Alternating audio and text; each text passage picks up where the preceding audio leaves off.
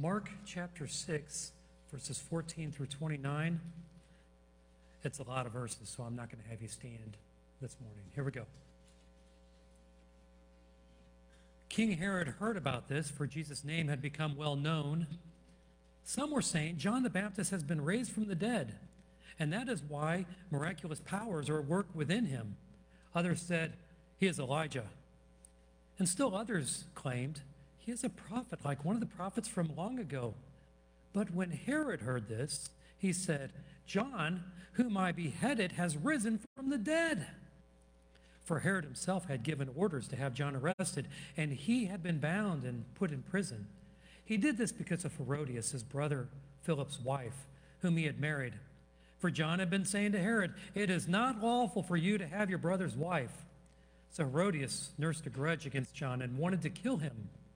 But she was not able to because Herod feared John and protected him, knowing him to be a righteous and holy man. When Herod heard that John heard John, he was greatly puzzled, for he really liked to listen to him. Finally, the opportune time came. On his birthday, Herod gave a banquet for his high officials and military commanders and the leading men of Galilee. When the daughter of Herodias came in and danced, she pleased Herod and his dinner guests. The king said to the girl, Ask me for anything that you want, and I'll give it to you. And he promised her with an oath, Whatever you ask, I will give you up to half of my kingdom. She went out and said to her mother, What shall I ask for? The head of John the Baptist, she answered. At once the girl hurried to the king with a request I want you to give me right now the head of John the Baptist on a platter. The king was greatly distressed, but because of his oaths and his dinner guest, he did not want to refuse her. So he immediately sent an executioner with orders to bring John's head. The man went, beheaded John in the prison, and brought back his head on a platter. He presented it to the girl, and she gave it to her mother. On hearing this, John's disciples came and took his body and laid it in a tomb. Let's pray. Oh, Lord in heaven, what a challenging topic and passage of Scripture we engage today. We want to understand these things through the inspiration of your Spirit and these divine words. Help us, Lord, to know and to do. Help us to be your people. To those ends we pray. It's in the name of Jesus Christ. Amen. This morning's topic, I guarantee you, is going to be unpopular. It's about politics and politicians. I know it's going to be unpopular because I know how popular politics and politicians are. They rank as the least popular thing among Americans the most disrespected. And yet today, I planned this six months ago, I'm going to talk about politics and politicians. Now, I want to avoid the two extremes. The one extreme is to be unwilling to say anything negative about any subject or anybody so that I don't offend anyone. To be so mealy mouthed, you have no idea what I'm saying or even what it means. But on the other side of the spectrum, I don't want to make one side or the other, whoever I disagree with, become the butt of my jokes with a, wink and a nod. You, you, you know what I mean. And you're like, yeah, I know what you mean, but you just are unwilling to say it. I'm not doing that either. Listen, we've got people from all backgrounds and all walks of life and all political persuasions in this church. We are not a one party church. We are unified as a church on the blood of Jesus Christ. That's what makes us whole. That's what we agree on. And if I spend enough time with you and talked about politics, and you and I think we agree, given enough time, we're going to disagree. So rather than talk about what we disagree about, we're going to talk about what we agree about, which is Jesus. But having said all of that, I'm tasked with a job of preaching the entire Word of God. And you simply, as a Christian, cannot avoid politics or politicians. As a Christian, you cannot avoid the topic of politics or politicians because it's in the Bible. Just a quick overview. John was beheaded because of Herod being tricked or weak or manipulated by his wife's daughter in a brutal way. Jesus was crucified at the hands of Pilate because he was too weak or manipulated or so political that he turned Jesus over to be crucified. Look at Acts chapter 12 in your Bibles. Acts chapter 12.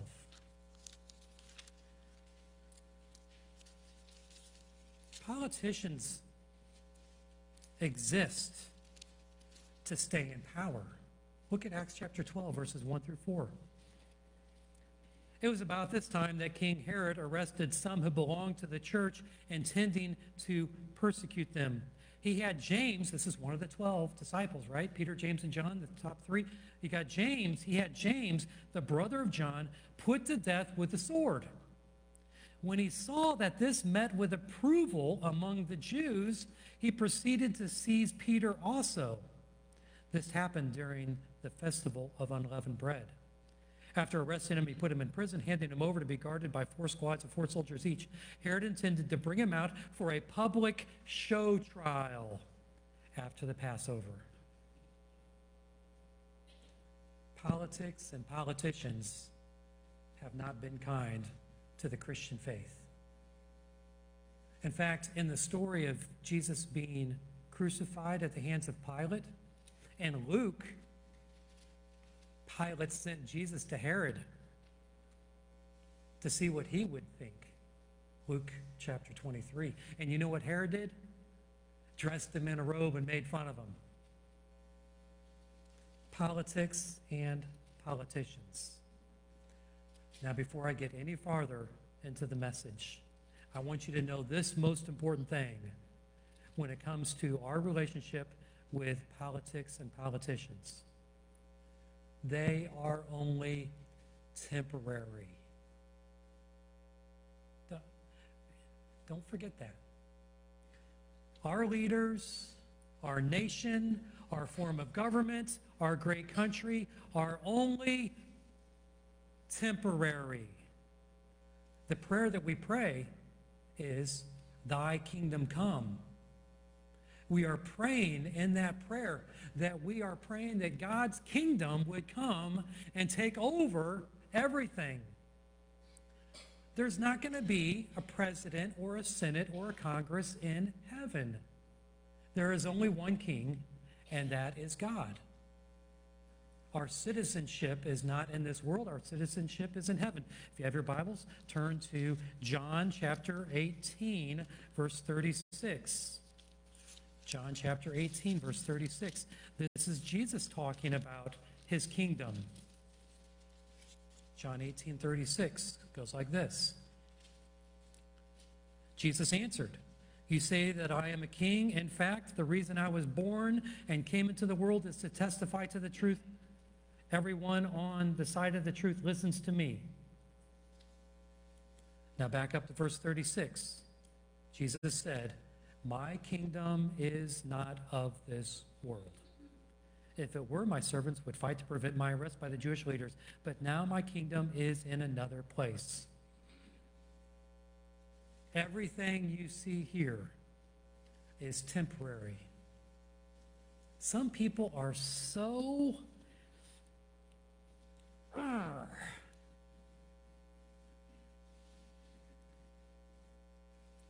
but would you understand at the end of the day, this world is temporary. We answer to a higher call. We have a greater allegiance. We are citizens of heaven. We have a king to whom we answer, which is even a greater allegiance than anything formed in this world. Now, I'm not trying to say you just need to rise above it. Instead, I'm saying you are above it. You're above it.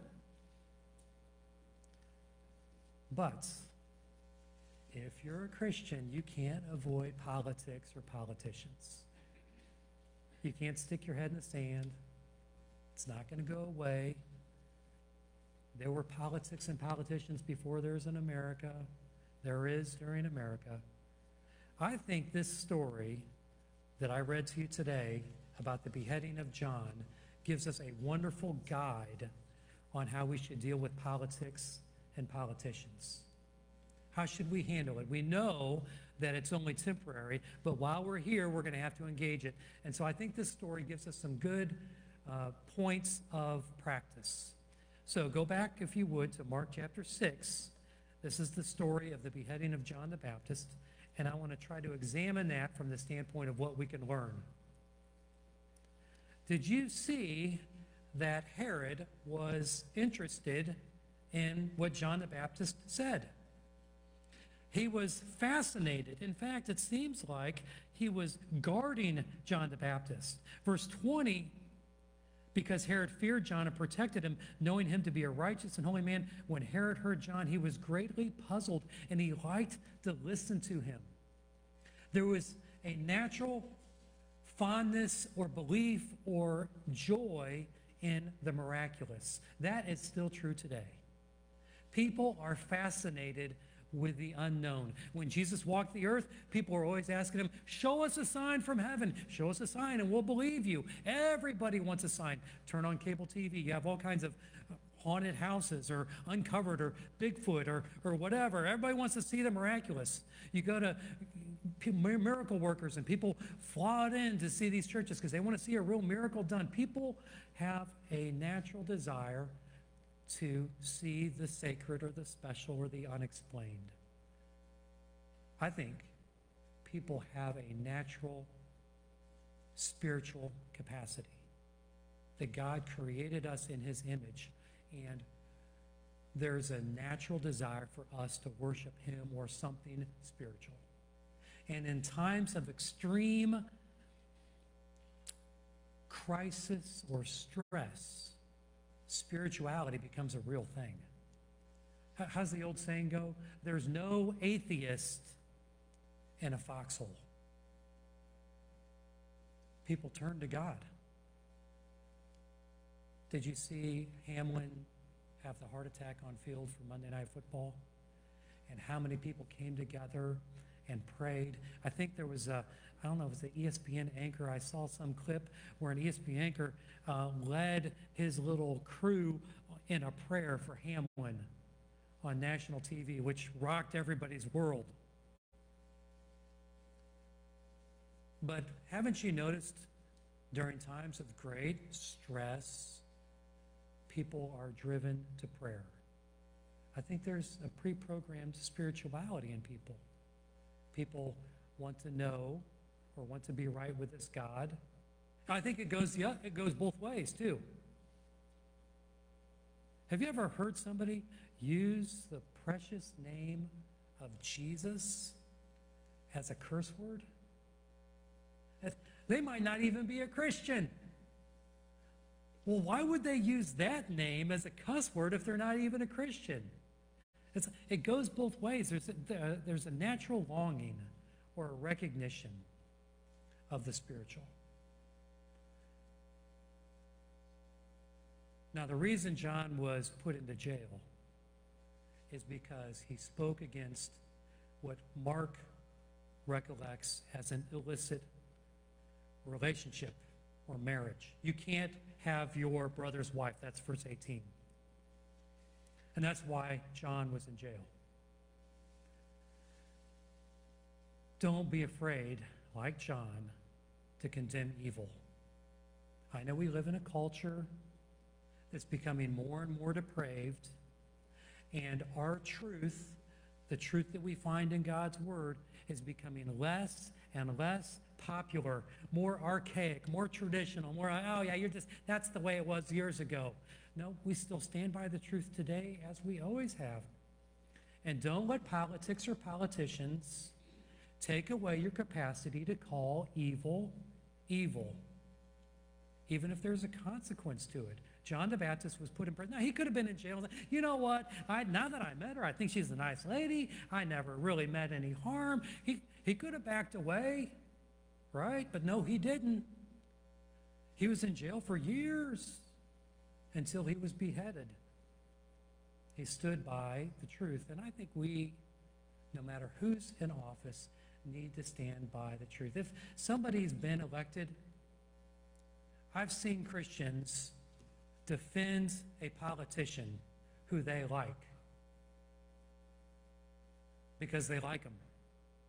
Well, you know what? You know, you got to be proud in order to make it in Washington politics. You got to really believe in yourself, and you got you got to have a good ego. Otherwise, you're going to get torn down. So I'm okay with pride. Really, you're now pride's okay. Oh, pride's okay because it's my guy we had a president that was doing illicit stuff with somebody in the White House, an intern. I was in graduate school at the time. My professor loved this particular president. And being the snarky jerk I was, I asked him about the Christian response to this affair. And he said, You know, that's a good question. But in order to be a good president, you have to have the capacity to lie and be believed. Because you're going to be dealing with world leaders, you're going to be dealing with all kinds of people, and you can't always tell the truth. You got to be able to project something that people are going to believe. And so this is a honed skill that he has to be able to lie and get away. No, no. It doesn't matter whether it's that or pride or greed. Oh no, listen, that's how capitalism is built, wanting more and doing more and consuming more. And, and if we stop taking away the incentive, the greed incentive, then our country falls apart. Well, listen, you can be uh, somebody that is growing and, and um, expanding your business, and you don't have to have greed. There are Christians who are successful business people.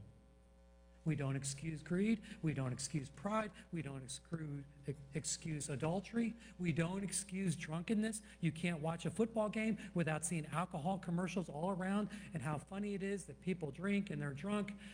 Drunkenness is a sin. Guess what? Living together is a sin. I know that's not popular nowadays. Oh, you, well, that's, oh, that's old school kind of stuff. No, Sex outside of marriage is called fornication. Oh, we stay in separate rooms. Okay. Okay. Yeah. What I'm trying to tell you is, even in the context of our politically correct world, we should be like John, not afraid to condemn evil. The third thing I want you to notice is that John was consistent during this incarceration. He didn't try to get out of it. He didn't try to play act. Oh, it's okay now. He didn't offer a bribe. In one occasion in the book of Acts, the apostle Paul is arrested by Felix, and Felix brought him brought Paul to him to hear what Paul would have to say. But the text says that Felix was also hoping that Paul would offer him a bribe. Because that's the way the world works. The world works in such a way that you've got to be sly, you've got to be tricky. But Christians are not. We are consistent. Be consistent under pressure. Don't act the parts. The person that wants to win the verdict plays the perfect victim. A fender bender very slightly. Oh, oh no, my neck is hurt so bad. You know, we know. I was involved in a car wreck 30 years ago. It finally went to court after a few years. the lady came in the courtroom in a walker. Took her forever to come into the courtroom. She couldn't go up to the stand. She had to stand up with her walker, and she talked, and I felt so bad for her. This is tragic. This is terrible. A couple days later, the verdict was made. I went back to college. My dad took me down to Milligan College from Indiana, stopped off at a small town, and here it was getting ready to rain, and I'm in a gas station getting sunflower seeds. This is a travel thing, and I look across the street and I see that lady, and she she runs across the street to get out of the rain. She's all laughing, walks through the front door, and I see her, and she sees me. Ooh, ooh. Now, she could have miraculously recovered in two days. But it was acting. When people see you acting the parts, you lose your testimony. Be consistent under pressure. But the most important thing I want to tell you in today's message, based on John and others, is be gracious. Be gracious. Understand that there's natural curiosity with spirituality and that people are steeped or they're entrapped by evil and standing back and calling a spade a spade and damaging people, especially people who had no Christian background, that accomplishes nothing. Now, you've got to be consistent under pressure. You've got to be the real deal, but you need to be gracious with others. You see that John engaged Herod in this story in puzzling or engaging conversation. Herod liked to listen to him. Herod protected him, which to me implies that there's good conversation going on. In another case, you've got John the Baptist calling the Sadducees and the Pharisees. You know what he called them? Anybody remember? Snakes. You snakes, you brood of vipers. Who warned you that the kingdom of God is coming? He calls them names. But when he's incarcerated in Herod's jail, they had conversations. I think it's because John was gracious to him. And I think we have a lot of examples of gracious conversation, even in difficult times. This is going to be a lot of reading, but I want you to turn, if you would, to Acts chapter 24. Acts chapter 24, starting with verse 22. I want you to just listen to this gracious conversation. Acts chapter 24, and then we're going to bounce to chapter 26. Just going to hold that in readiness. Here we go. Listen to this gracious conversation. Acts 24, verses 22 through 27. This is the Apostle Paul in trial before a governor. 24, Acts 24, verses 22 through 27. Then Felix, who was well acquainted with the way, adjourned the proceedings when Lysias, the commander, comes, he said, I will decide your case. He ordered the centurion to keep Paul under guard, but to give him some freedom and permit his friends to take care of his needs. Several days later, Felix came with his wife Drusilla, who was Jewish. He sent for Paul and listened to him as he spoke about the faith in Christ Jesus. As Paul talked about righteousness and self control and judgment to come, Felix was afraid and said, That's enough for now. You may leave. When I find it convenient, I will send for you. At the same time, he was hoping that Paul would offer him a bribe. So he sent for him frequently and he talked to him. So you see this kind of engaging, gracious conversation that he's having? Now go to chapter 26, verses 1 through 3. We have a new governor, Agrippa. Verses 1 through 3 goes like this Then Agrippa said to Paul, You have permission to speak for yourself. So Paul motioned with his hand and began his defense. King Agrippa, I consider myself, what, what's it say? Fortunate. See how, see how nice, how fortunate to stand before you today as I make my defense against all the accusations of the Jews, and especially so because you're well acquainted with all the Jewish customs and controversies. Therefore, I beg you to listen to me patiently. Now, see how nice this is? Now, drop down, if you would, to verses 24 through 32. Long conversation. He's being very gracious. I'm going to pick it up at verse 24. At this point, Festus interrupted Paul's defense. You're out of your mind, Paul. He shouted, Your great learning is driving you insane. He's talking about Jesus, the Messiah, resurrected from the dead. Paul says, verse 25, I'm not insane, most excellent Festus. Paul replied, What I'm saying is true and reasonable. The king is familiar with these things, and I can speak freely to him. I am convinced that none of this has escaped his notice because he, it was not done in a corner. King Agrippa, do you believe the prophets? I know you do. Then Agrippa said to Paul, Do you think in such a short time you can persuade me to become a Christian? Now listen to what Paul says in verse 29. Paul replied, Short time or long, I pray to God that not only you, but all who are listening to me today will become what I am, except for these chains. Gracious conversation. Politics, politicians, they're not going away. That's a reality. What is our response? Well, we're not going to compromise ourselves. We're going to be consistent. We're going to be willing to call a sin a sin, but we're going to be gracious. I think this world has lost its capacity to have gracious conversations. Don't you? Heard about somebody that went to a college campus and tried to present a different view, and he was shouted down. He couldn't make, couldn't even talk. People shouted him down because they didn't want to hear. Sometimes all Christians are trying to do is convince somebody. They don't even listen to what the person they say. They're trying to win an argument. I don't know if you win an argument, if you ever win anything at all. Be gracious.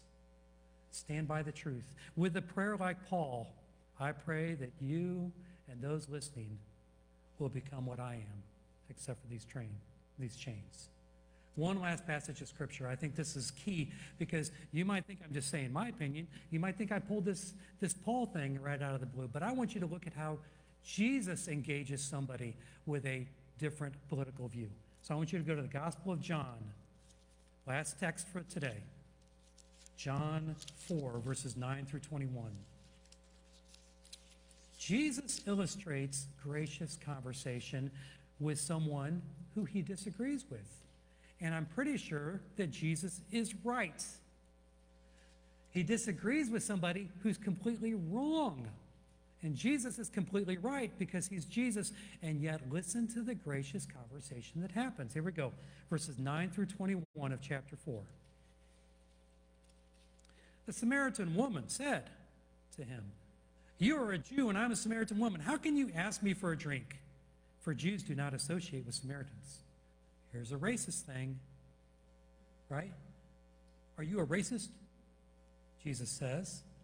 If you knew the gift of God and who it is that asks you for a drink, you would have asked him and he would have given you water.